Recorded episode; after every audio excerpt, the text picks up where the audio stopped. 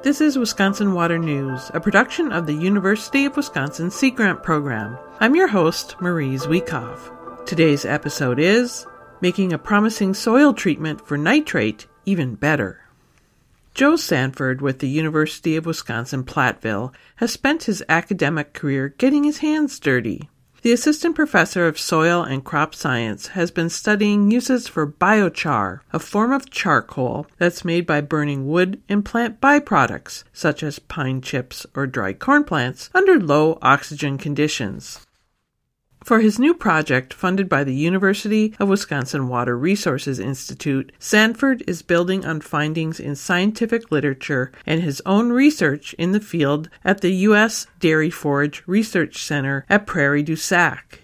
He found that biochar, when amended to the soil, offered a 40% reduction in the amount of nitrogen in water runoff from corn silage bunkers used on farms for storage. The silage is used to feed animals during the winter.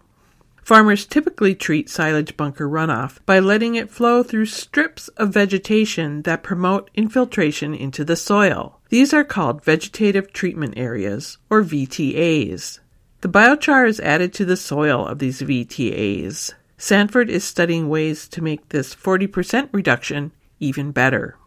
Nitrate is the most common pollutant in private wells in Wisconsin, with 10% of wells statewide reporting concentrations that exceed Environmental Protection Agency standards. The percentage of polluted wells rises threefold in highly agricultural parts of the state. Nitrate contamination in groundwater is a major concern in rural communities and poses a significant human health risk. It can cause blue baby syndrome, for example.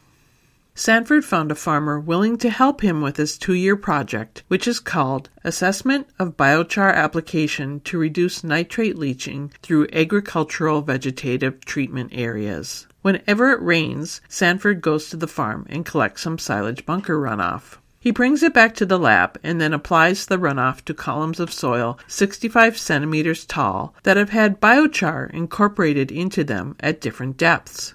Sanford and his team collect the leachate that runs through the fiberglass mesh at the bottom of the soil columns and analyze it for nitrogen concentration. He plans to apply runoff water to the soil columns every two weeks for a total of 60 weeks. Sanford explained why they are incorporating biochar at different depths.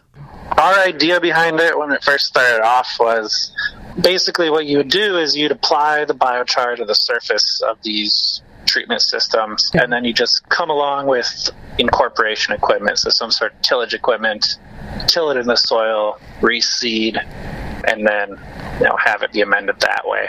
So the two the de- different depths that we're looking at are actually different tillage equipment depths. So we have a shallow tillage and then sort of the deep conventional tillage as well. Kind of different incorporation depths to try to keep it a little bit practical so that it was something that kind of got incorporated on a larger scale. It'd be simple to implement on farms.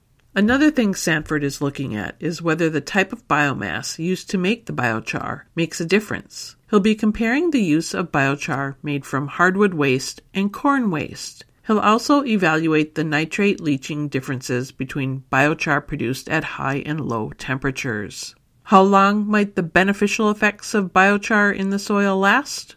Sanford said biochar should work for a considerable amount of time, but he'd like to investigate that further in a different study. Can we just reapply and retill it in, or do we need to remove the soil and bring in new material? Sanford said many farmers who have spent time and effort to install VTAs will be interested in the study's results. The findings could also be applicable for other systems where nitrogen leachate causes concerns, such as septic systems. He said it could also possibly help treat PFAS runoff.